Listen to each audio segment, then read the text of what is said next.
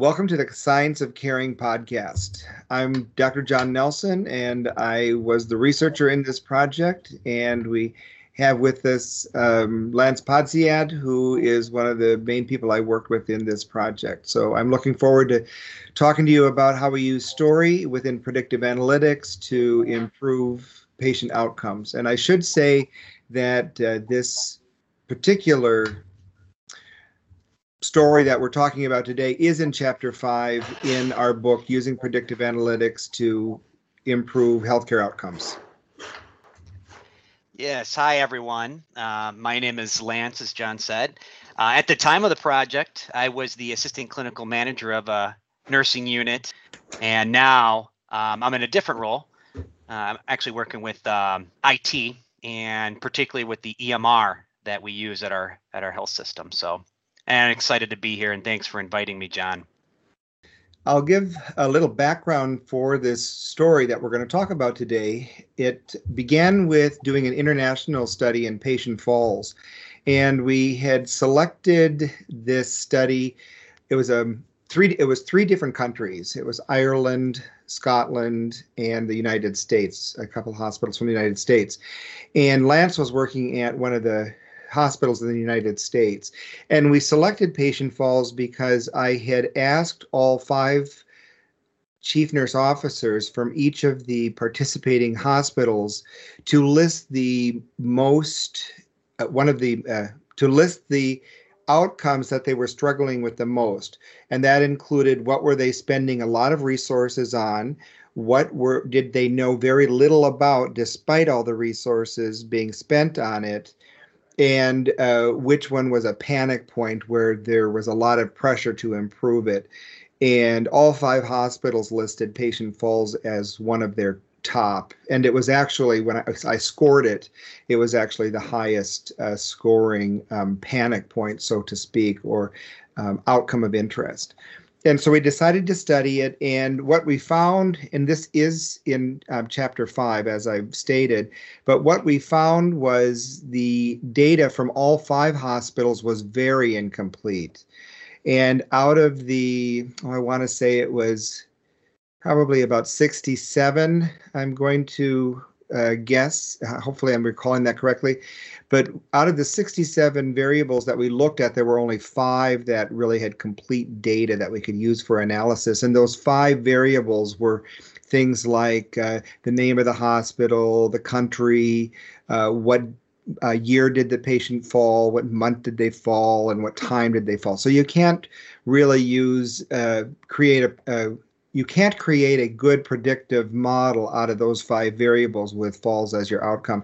The other challenge that we had was people were collecting data on only the fall patients and not the non-fall patients because in order to understand why patients fall, you have to understand why they don't fall.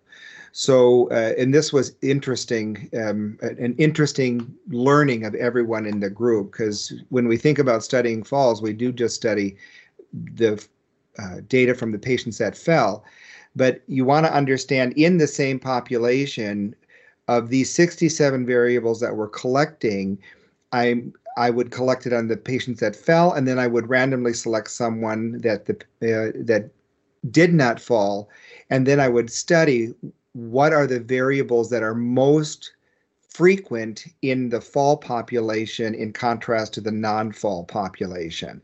So that helps me uh, look at correlations and regressions and predictive analytics, etc. So because we only had fall data, we had to look at the sample of falls and falls with injuries. So we were able to look at fall why patients were injured during the fall. The issue again, though, was we only had five variables that were complete. Um, and so what we ended up doing was looking at each of the three countries, but we were only able to explain about 3.2% of the variance of why patients were injured uh, because the data again was so incomplete. And so what we did after we presented the results to all the countries with Lance's hospital being in that group, uh, we decided, well, let's uh, someone step up to the plate, so to speak, someone st- volunteer to um, collect complete data. and someone step up to uh, for volunteering to collect data on the fall patients and the non-fall patients. And then that was Lance's hospital out of that study, uh, international group that said um, we will be the hospital that will collect that. And it was it was one of the most um, scientifically um, satisfying studies I've ever done because Lance was fantastic at collecting the data. He was passionate. He was communicative. So when you when you work with your team, because this is an important thing, it's not enough just to have good math. You have to have a good team to be able to follow through, to collect the data, to verify that the model of measurement is is indeed being collected correctly.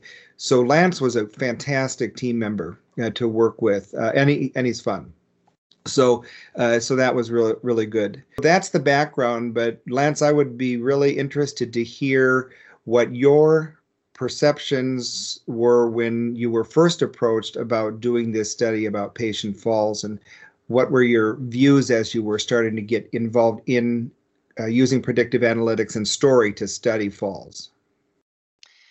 Yes. So, backing up a little bit, I've always had a passion for math and loved fantasy. I'm a big hockey fan, huge fantasy hockey guy. And so I was always playing around growing as a kid with analytics and, you know, trying to develop the best, you know, fantasy hockey team to last me for a whole season. And, you know, I've always been interested in data, um, analytics. At that time, um, even in professional sports, there was a lot of talk about this. And at work at that time, like I said, I was an assistant manager of this inpatient nursing unit. And we had just recently gone up on an EMR. And you know, we, we were having various problems. And the biggest problem our unit had, in fact, we were the I'm I'm almost positive at that time, we were the worst performing floor as far as falls, you know, per per patient admissions. And so there was definitely um, concern throughout the entire unit. Um, and it was something we talked about a lot. And it was kind of like we didn't know didn't know how to how to combat it. Um, so I, I kind of just was thinking like, all right, well, like there's got to be something in this EMR and a way to leverage it to like try and put together and find some key identifiers as to what makes a patient higher risk for falling. And so I, at the time, I actually was putting together like my own crackerjack predictive model, I guess you can say, with what me and the staff were kind of just talking amongst ourselves, saying, you know, what I think this might be, you know, something in common, and this might be something, or this might be why. Because as patients were falling more and more frequently on our floor, we were you know focusing more and more intently. In fact we were getting a lot of buy-in too from leadership to say hey you guys do what you need to do. Take the time you need to take or let us know what you need to support you to try and help you guys work through this and identify how to how to how to curb this. And so we already started having and grasping some concepts or data points to look for and started putting together some information to try and identify these patients. And then that's where john and his and he kind of came in right at right at the you know cusp of that, and it just happened to be like a a match made in heaven, which I could see why Henry Ford was like, yeah, you know what, John, we want to sign up. We got a guy and a, and a team of folks who are already engaged and really wanting to to know what to do. They just need, you know, like a someone alone to help them polish things up and and give them some good direction because man, they got heart and passion and they want to make it happen, um, and we want to support them in doing that. So that's kind of like where our paths kind of combined. So what was uh, so that's really interesting. I didn't uh, I hadn't heard that review um, so sequentially. So that was that was interesting for me too, Lance. So thank you for that. So what was your initial response when you when we first met? When I first started talking about yeah. the predictive analytics and the process, etc. Um, I got super powered up, and in fact, I went back to the team. I said, "Hey guys, they're listening to us. We got." we got someone that actually this is what he does for a living and he's going to work with us and help us develop something um, and take us up to the next level which you know as a bunch of nurses there's only so much we understood or knew um, and then you coming in and helping coach us along the way um, and give us some more data points and more things to think about and adapt uh, to our um, analysis. Uh, and we were just we were just thrilled. Cool. So tell us, Lance, a little bit about some of the challenges you had in the data collection process. I know that you were using Epic as your EMR or your electronic electronic medical record. Um, so I'd like to hear some of the challenges that you had in your data collection process. Yes, the uh, there were definitely barriers. Uh, the first barrier being like you said, we were brand new, fairly new on the EMR. Um, and so learning to navigate it and find the data and information on the patients of interest, uh, that took time. Um, and then there was the added layer that not because we were also new on the EMR, the nurses who were on paper just months prior we're now you know trying to learn and make sure they document everything appropriately within the electronic medical record. And so there was a lot of times where there was data not documented in the place it was supposed to be um, so it took extra time to dig and a little bit deeper and find out where um, the nurses or nursing assistants were putting um, those elements um, as well as providers too and the other barrier was because of the added time I, you know an, an assistant manager uh, you need to have um, the buy-in from you know my the leadership so my manager you know to allow me to work on something like this versus other things that you know she you know would necessarily need me to do as, as far as other priorities. Um, uh, once she saw the progress though that we were making and how engaged everyone was she immediately removed that barrier and said you know what you know run with it you do what you got to do um, if I need you to kind of pause on that for something else, you'd let me know. So having that buy-in definitely helped.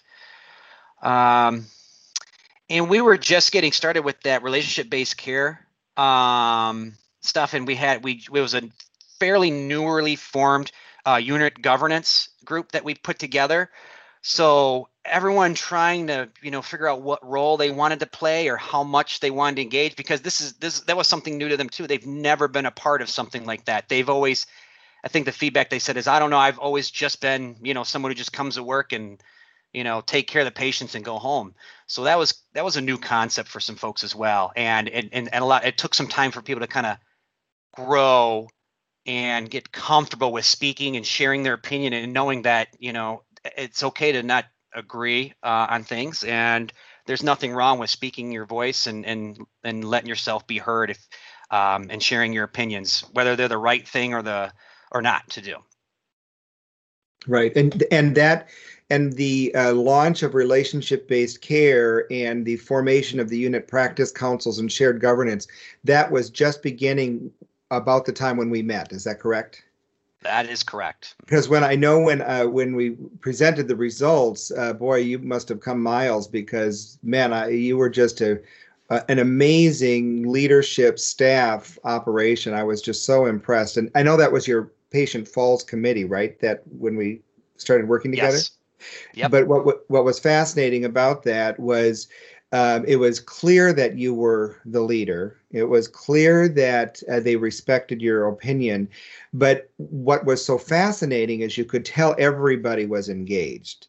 Um, everybody was excited. Everybody wanted to improve this. So that was very interesting. But I don't want to um, um, get, I'm getting a little ahead of ourselves in our story.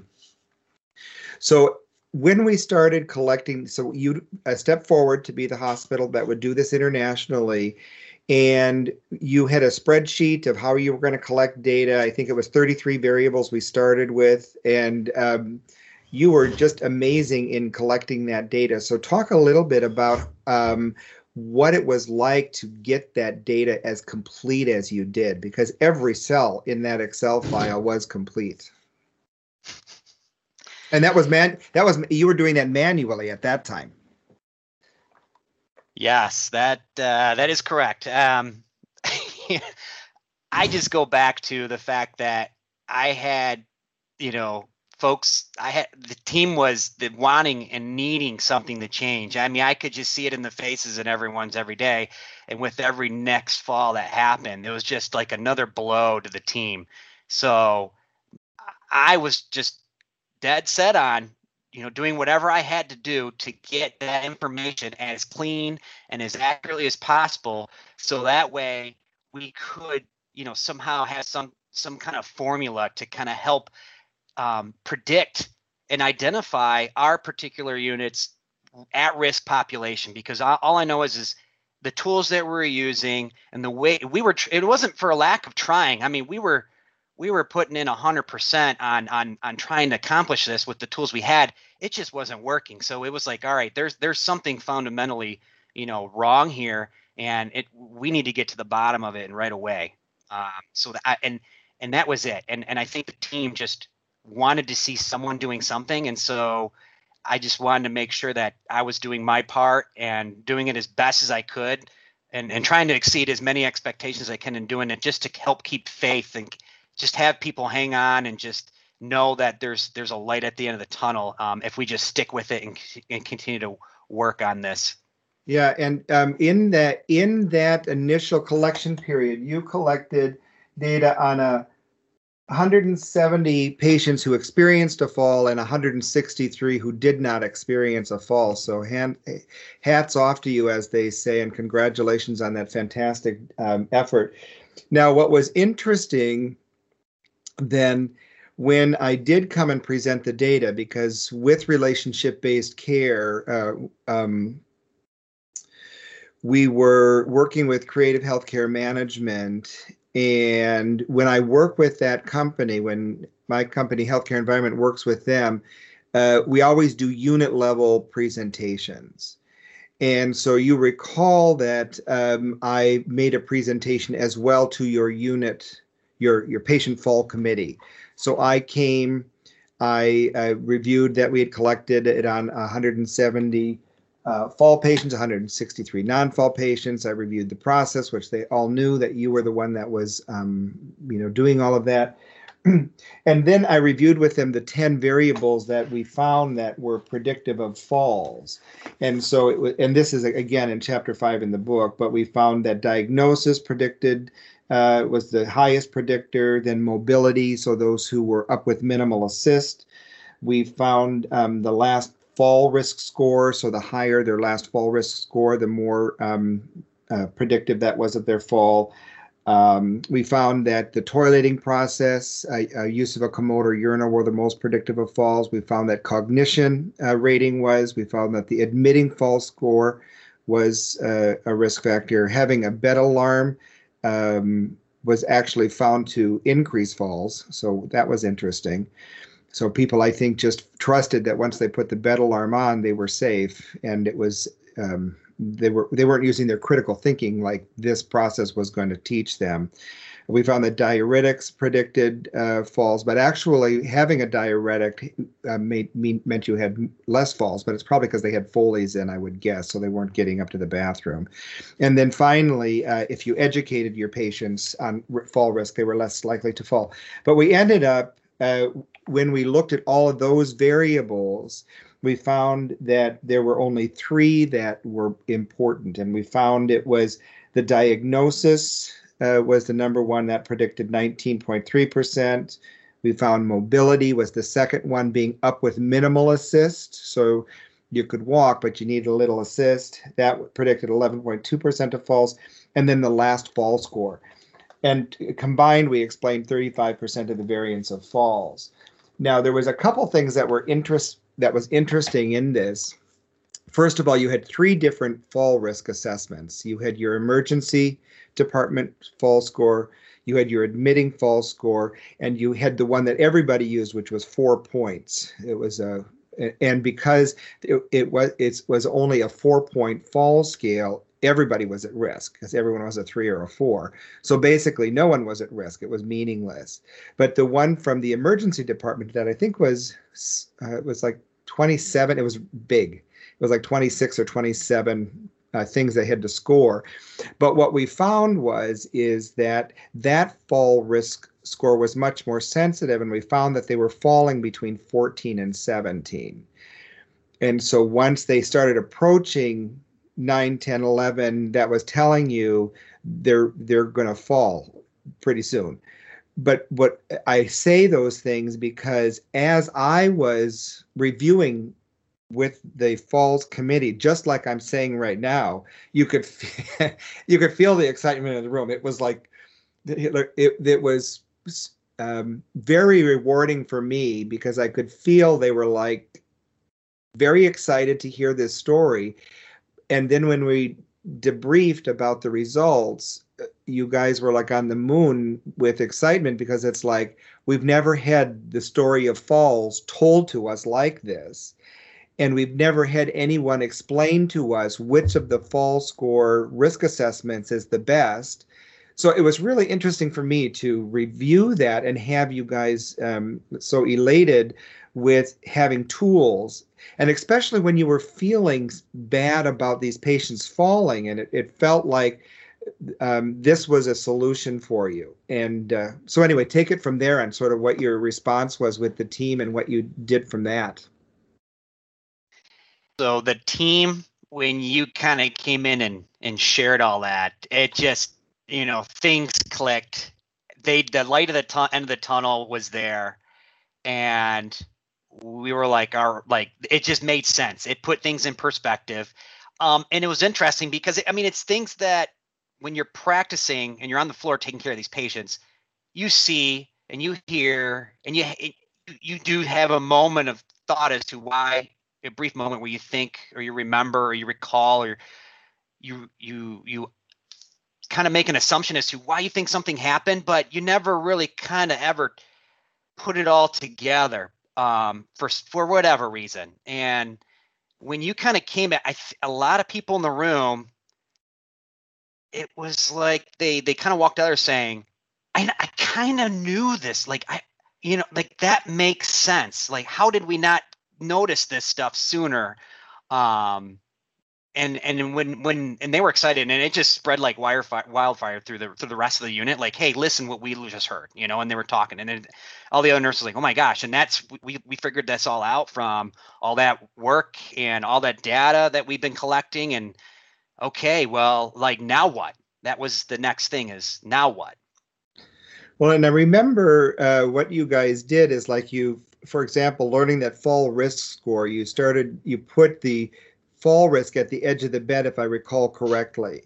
And so then once the fall started uh, increasing up to 14 or 13, that yeah. you used that opportunity to educate.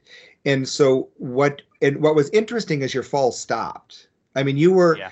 you were at four per 1,000 patient days, which is is really high and you went for a while you went to none and mm-hmm. uh, you you leveled out at 0.6 falls per 1000 patient days and what was interesting is the what what uh, became a predictor that wasn't among those initial 10 that we looked at was unit and remember critical care didn't want to participate in this mm-hmm.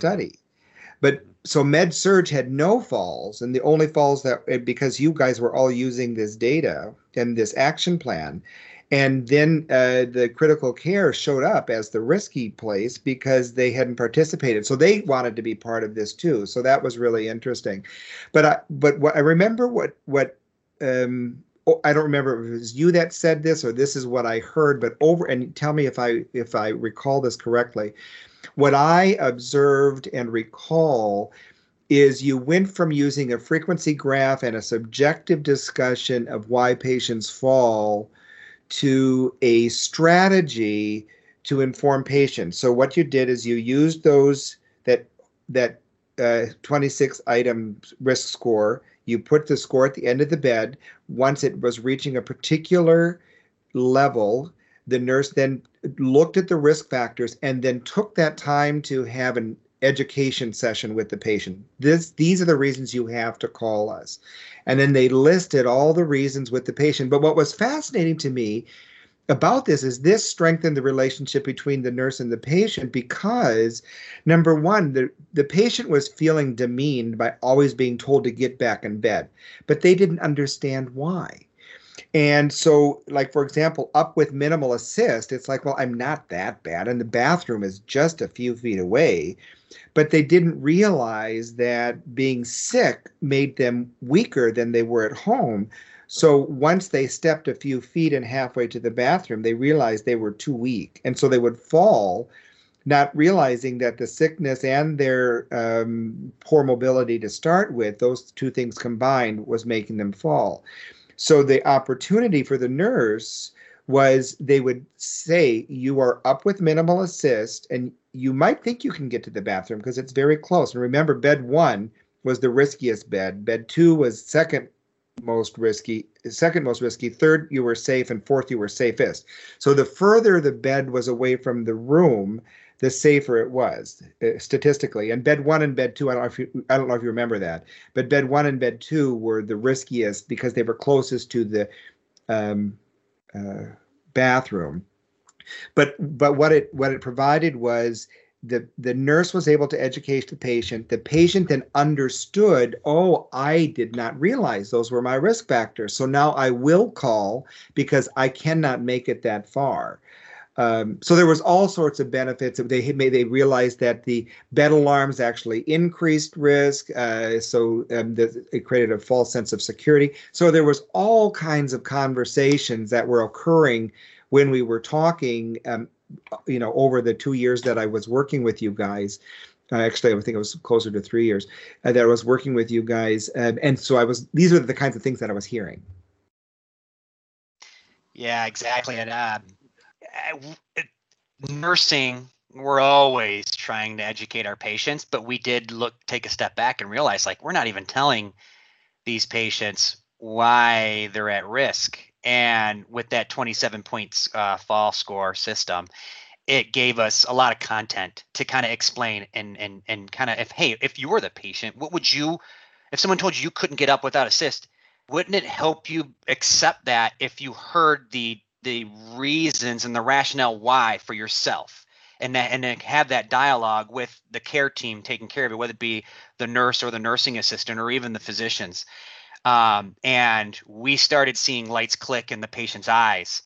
In fact, you know, as we were telling him some of the things and we were identifying our assessment, not only did it help them realize, like, yes, that's true, yes, that's true, yes, that's true, but it also helped, like, wow, you see me, you, you know, regardless of how little or how much time I, I see you throughout my day, you are noticing things that I'm probably not giving you guys credit for. So it really kind of helped that patient feels safe and know that hey we are the professionals and the experts at this. Please take our advice at least while you're here because um, we do this every day. And it just kind of helps help not just with the pa- pa- uh, patients but more so with the families too because as you remember um, you know families are a big, a big key in this too and, and helping and, and their engagement's important as well so the other part that was really exciting is the clinical nurse specialist who was overseeing this relationship-based care project, um, which included this analytics, is she was able to report that you had fallen, uh, no pun intended, from uh, four um, falls per 1,000 patients days to 0.6 and she was able to articulate that that calculated to a cost savings of 1.6 million dollars. It was 1.6 or 1.7. It's in the book, but we did a very careful cost calcul uh, cost savings calculation. Uh, so it wasn't just a rule of thumb or something we pulled out of a book. This was very specific um, calculation to this hospital. So that was really good. But what was interesting is then we redid the analysis because we falls did stop, but then they crept up a little bit to 0.6 per 1,000 patient days, and we we were uh, wanted to understand what was predicting it now. And what was interesting is the action plans that they had implemented had, um, for example, reduced mobility all the way down to 1.4. So those who were at risk, the up with minimal assist as being a major risk factor, it was now hardly a risk factor at all because those who were at risk and weren't mobile, they were now staying in bed. So that was wonderful. We saw that diagnosis uh, that went down from 19% to 8.6%. But what was interesting is what now was not in the first model as a predictor it was critical care now predicted about 10.4%. And as we discussed, uh, they weren't in the initial studies. So now it showed them that they needed to be in in uh, in the game because those who were having falls tended to be in the critical care, and those who did not have falls tended to be in the med surg. Um, now the other thing too, another risk factor that hadn't shown up before was polypharmacy. So those who are making taking lots of medications. Um, now within within um, the discussion and the presentation, we found that um, behavioral health, nine of nine patients on um, psychotropic drugs, all nine of them fell. And so, what was interesting, there were two interesting things in that. And um, I don't know if you were privy to this conversation, Lance, when we were talking with behavioral health, but we found number one, behavioral health tends to be over there. You know it's sort of treated differently and that's that's all over. Everybody treats their behavioral health and mental health as a different department and they're not in the same conversation. Same with orthopedics. Orthopedics and rehab rehab tends to be sort of over there as well. But what was interesting is as i was looking at this second model and looking at the polypharmacy, and i was considering diagnosis and this isn't in the book. Um, I actually uh, went back to the data, and I don't know if I've ever told you this, Lance, but I went back to the data because I was thinking about those behavioral health patients, and I then I thought about this polypharmacy, and I thought I wonder if within that polypharmacy, if there is a particular medication, because there were nine medications that we gathered data on. So I tested uh, uh, each of those medications individually. And what I found was uh, was the psychotropic drugs were hugely predictive of uh, falls, and I think in the mental health that uh, they they said they give them so many medications that they're they can hardly walk. So that's what was the reason. So that that was helpful for them to see that.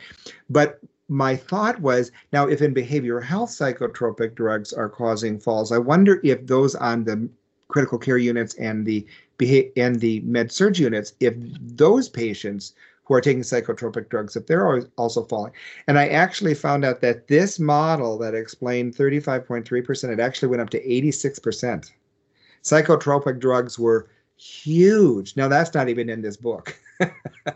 That is and and but i presented that to the, the chief nurse officer at the hospital and she was like oh my gosh that is so good to know. But but, but the reason i even say that though is it's the conversation like we're having here the conversation we have with your team that um, reveals the story for secondary analysis etc so um, so Lance, I don't think I've told you that before, did I? And if I if you hadn't heard that, what's what are your thoughts on on this? No, yeah, no. Thanks for sharing that with me. Uh, no, I don't think uh, you shared that uh, tidbit with me. That is so interesting to hear. Um, and I would think that you know, with these predictive models, you know, once you implement them, it's always good to go back and, and revisit anything just to make sure it's it, it's never a set it and forget it. At least in my career, and in fact, anything you do, you realize very rarely can you set it and forget it. Besides, you know, grandma's cornbread recipe. Um, but uh, but yeah, th- that's that's awesome to hear. Um, and in fact, right now we're doing a lot of predictive modeling, you know, stuff in our electronic medical record for where I work now. And it's something that we're actually real i think we're just now realizing like oh yeah we've had this running for a year.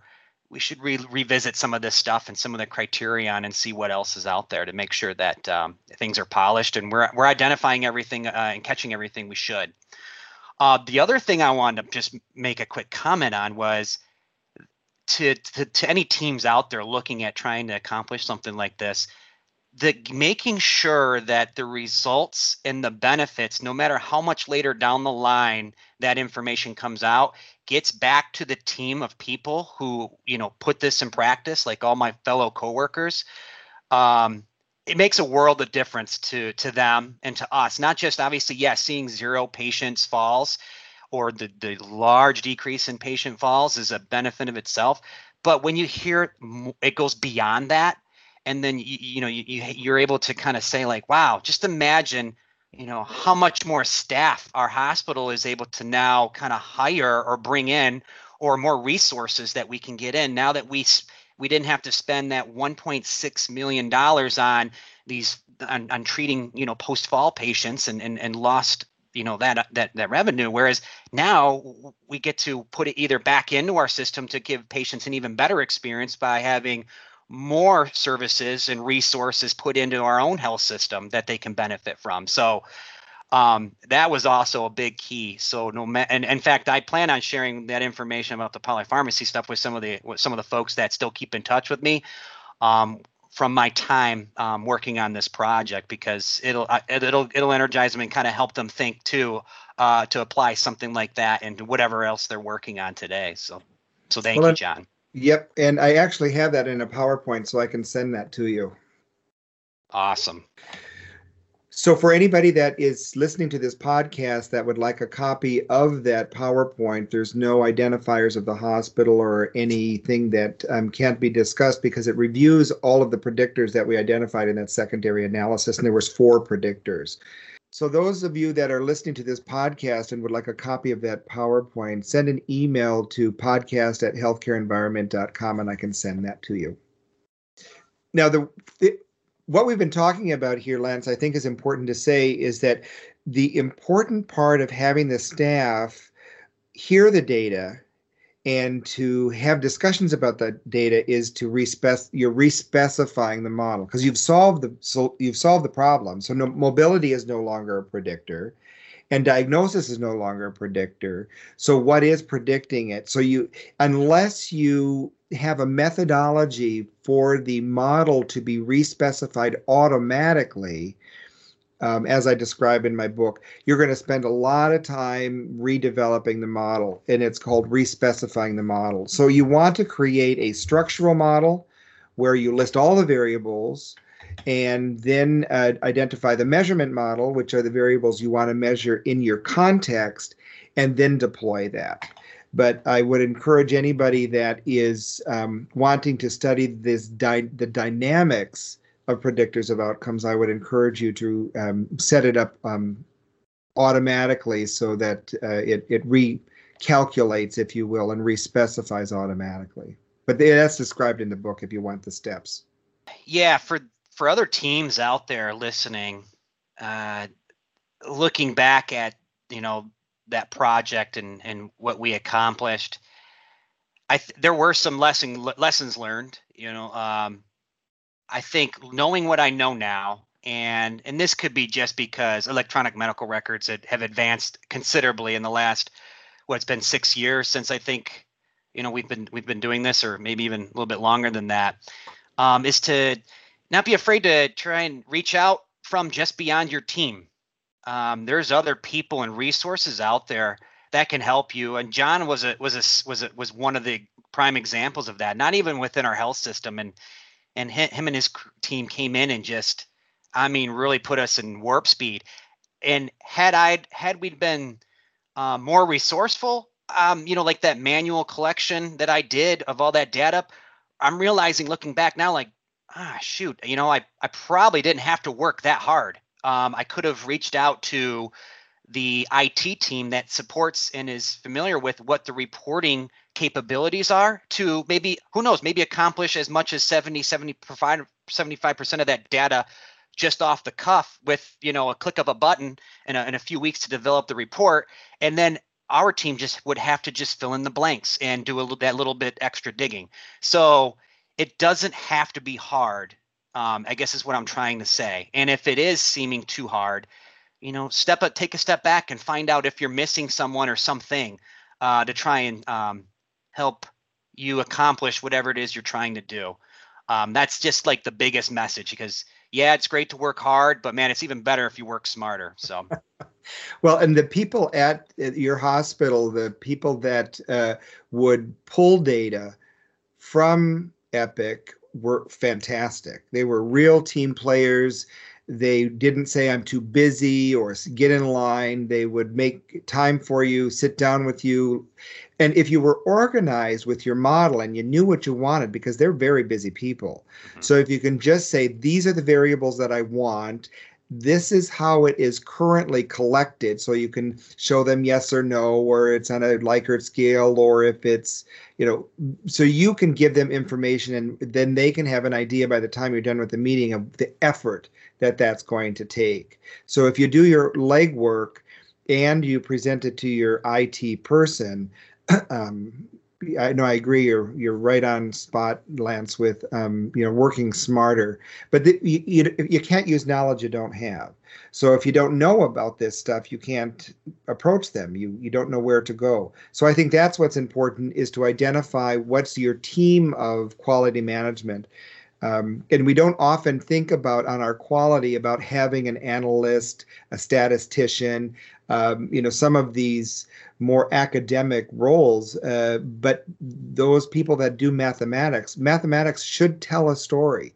And if you're working with the people that are experiencing the story, your mathematical model will be correct.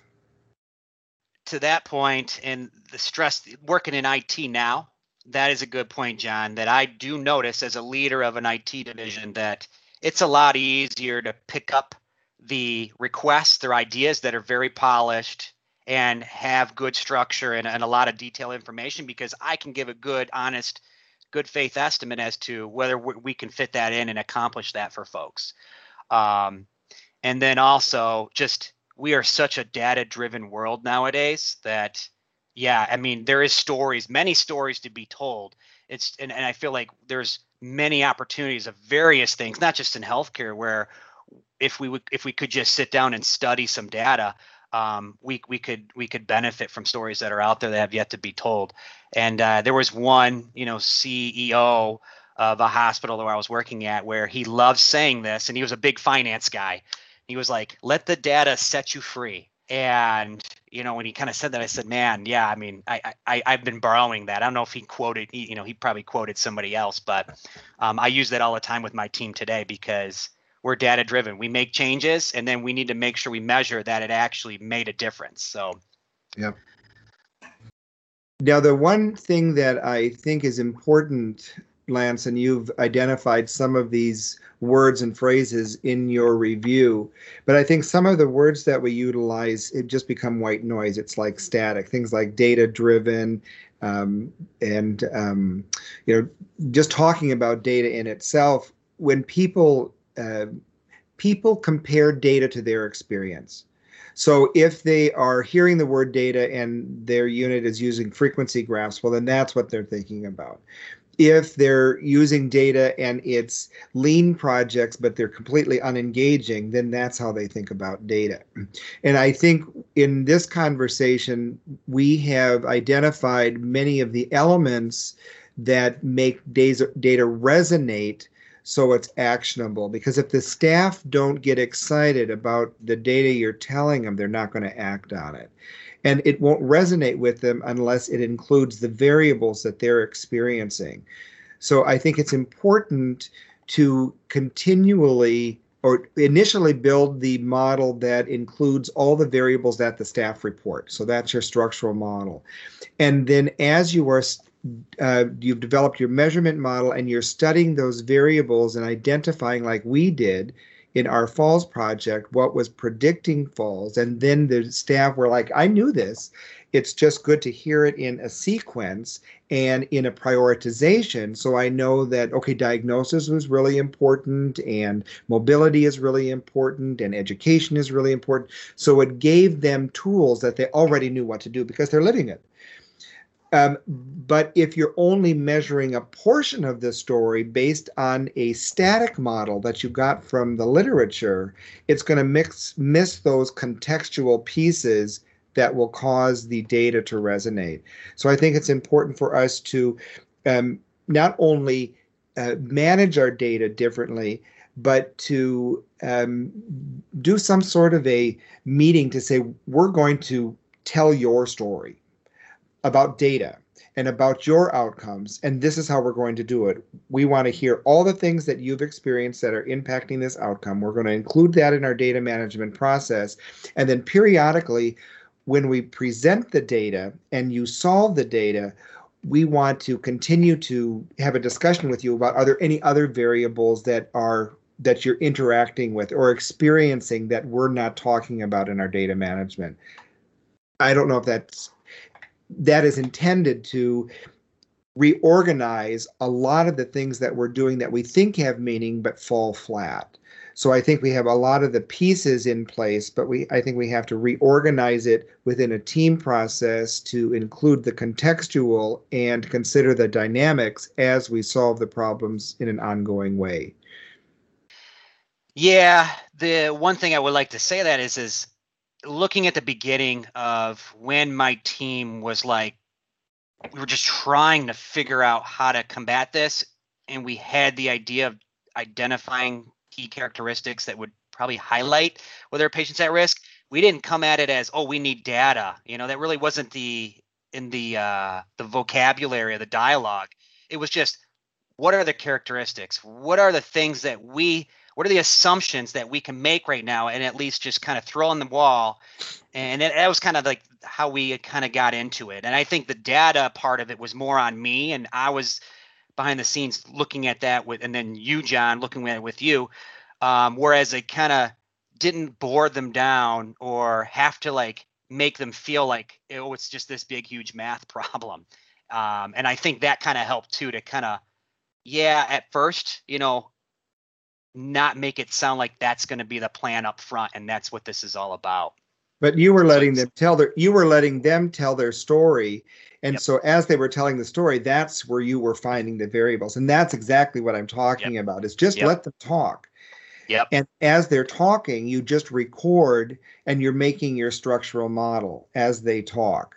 And so this is where you specify model specification. This is where you specify for that context because a palliative care unit is very different than an emergency room. So their story is going to be very different. So as you are going from unit to unit and gathering those stories, you're building a, a I mean, it can be up to 400 variables. I mean, I have a heart failure decreasing readmissions for heart failure, and I have about 400 variables.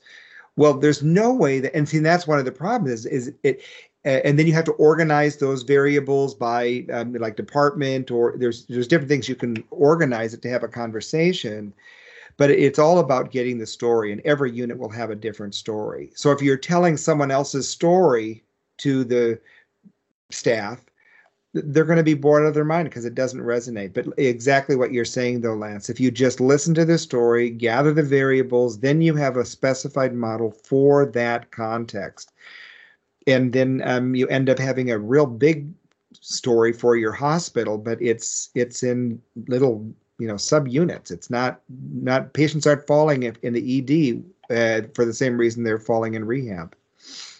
So, yep. Um, no, I think it, it is really important in an organization to have someone that has a passion for for this for data, like Lance. Um, he had a passion to solve this. He heard the staff. I mean, that's just good leadership.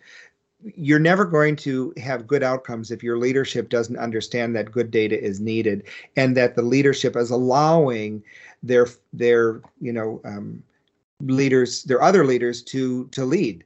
And here, um, Lance had the opportunity to um, lead within data, but um, like I work, I work across the, I work in uh, 46 countries. I've worked in 46 countries and I've worked in about 400 different organizations. And having a leader that you see gets data is very rare. But what's interesting is the leader doesn't have to understand data. The leader has to identify that, oh, I think this is different. This this could work. And so the organizations that I've had the most success with when they hear the staff engaged with data management because it is story and that the leader is respecting their story and recording their story to study their story um, this is this is very important, and that's exactly what Lance was doing. Lance was listening to them. He was recording their story. When he found me, uh, when you know, uh, it, as um, someone that was an expert in management of data, um, he made sure to uh, take that opportunity because we were looking for someone to step forward, and he stepped forward and said, "Boy, this would be a great project for us." So he wasn't. He he found a solution and so then when I was able to work with him, I mean, of course, he did all the legwork and collecting the data. I just did the fun part of analyzing it. Um, so, uh, but it, it, it comes back to all all being a team, but having a leader that understands that data can work, and that they just are persistent in finding that um, methodology that creates data that resonates and it resonated because Lance collected the story and got the variables that were within that context, and that's what we studied uh, and were able to identify so that they could improve the operations. So it was working with John was different. Now, I've worked with other um, contractors, third party, and to this day, you know, I work with other, you know, third party applications and vendors. And when John came in, he's he he's he not only did he talk to Walk, but he also backed it up. Um, and I at that time, you know, as a, an assistant manager, you're kind of like in the like the the um, armpit of like leadership. You don't you're kind of testing it out. You're not sure if you want to really go the next step and become a manager or go that route. It's almost like I was just wondering and trying to figure out what kind of person I wanted to be or what kind of team member or what my contribution was going to be to the health system. And, you know, John came in and helped fill in a lot of gaps for me and got me excited and mentored me and coached me up. And I, you know, I don't think I ever thanked you enough, John, for everything you did for me um, personally for my career. Because I mean, working with you is basically led me to now being manager of an IT, a division of IT for the health system I work for. Um, uh, but with that being said, it was John not not only was invested of in, in you know getting this data, but he was investing in me. He was investing in our team, and he was invest in like he was investing in our patients. And and yes, the passion, the passion. He he didn't he wasn't shy about letting me know just how excited. I mean, I I seen you a handful of times, John, but I mean, I could hear the passion was palpable through the phone, you know, in our conversations. Um, and seeing how excited you were getting um, and, and the, the positive feedback I was getting from you just kind of energized me to keep going, even when, you know, things got tough or priorities were starting to clash. Um, so, yeah, it's that's also important too. If whatever teams are out there, regardless with who you're working with, make sure you get someone that you feel like you know you'd get along with and that you could trust um, and that you they're really in it for the right reasons um, because there's definitely times and you know there's people that try and fake it and, and people can read right through it. Um, sometimes you, you do feel like you're just a, a paycheck or a dollar sign to some people um, when you're working with them uh, they're outside your system uh, but i did not get one hint of that with working with john and, and if anything i feel like um, we took more from him than he got from us in all honesty so it was uh, it was a it was a it was a more of a win for us in our eyes um, working with him so that's great. Well, I think what was helpful for both Lance and I and the team is both Lance and I are nurses. And so we're able to, we, we understand the operations of the bedside. We understand when patients are uh, falling, um, you know, and and dealing with those outcomes, et cetera. So both of us being nurses, I think, was very helpful in managing the data and telling this, using data to tell the story. So, but thanks, Lance, for your kind words. That's that's nice to hear. Uh, but it's in, it's important, I think, to um, have someone that's not just understanding data, but that understands the story behind the data, which I do. So, and it was it was exciting for me to have someone that was so dedicated to the uh, complete data and actually carrying through. But that's again what I've already stated is that leadership matters. And you have to have good leadership that pays attention to um, uh, is this going to be just another root cause analysis or another case study? That is isolated to um, some specific scenario, or is this going to inform more broadly for each of the units? And that's what it did. Lance, thanks so much for being on our podcast today. It was fun to uh, revisit this uh, important uh, project that we shared together and to revisit the enthusiasm and the impact that we made uh, uh, um, on decreasing falls. So, as we're closing today, I would like to know if you have any closing comments or thoughts uh, in reflection of our conversation today on our podcast. Yeah, it's definitely the uh, camaraderie of working with another nurse. That definitely was nice too. And something that you, you guys met, you mentioned earlier, John, that it takes a certain type of person, maybe, and, and maybe there's teams out there or leaders out there hearing this and saying, yeah, who's going to be that guy or that gal to really kind of put the effort in here and be the driver to this? I would just, in being a leader, looking back at different personalities and roles of people I've hired over the years, for something like this, I, I would recommend that you try and identify someone, you know, in like an assistant manager role, someone who's getting a taste and understanding a lot of the leadership concepts and things that are out there and you know kind of drinking that type of kool-aid but yet they're still close enough to the actual streets and knows what's going on out there and can make sense and it kind of like helps. They're usually the the the, fo- the folks that translate for the frontline staff you know what leadership is wanting to have and and how they can actually apply it to not only work but just in life as well as taking the raw emotions and feedback you can get from a you know from a frontline staffer and, and polish it up and, and and and put some more a little more spin on it if you will to help it make sense to leadership for them to understand and be able to identify that there's an opportunity that they might be able to help and remove as far as a barrier or concern. Um, and and yeah data you know having a math you know passion that helps too. But what i find is is you know math isn't the sexiest of subjects per se. Um, but when people do have a chance to appreciate it regardless if they think they like it or not then they, they start to understand appreciate it and understand its value. So i wouldn't get too hung up on that.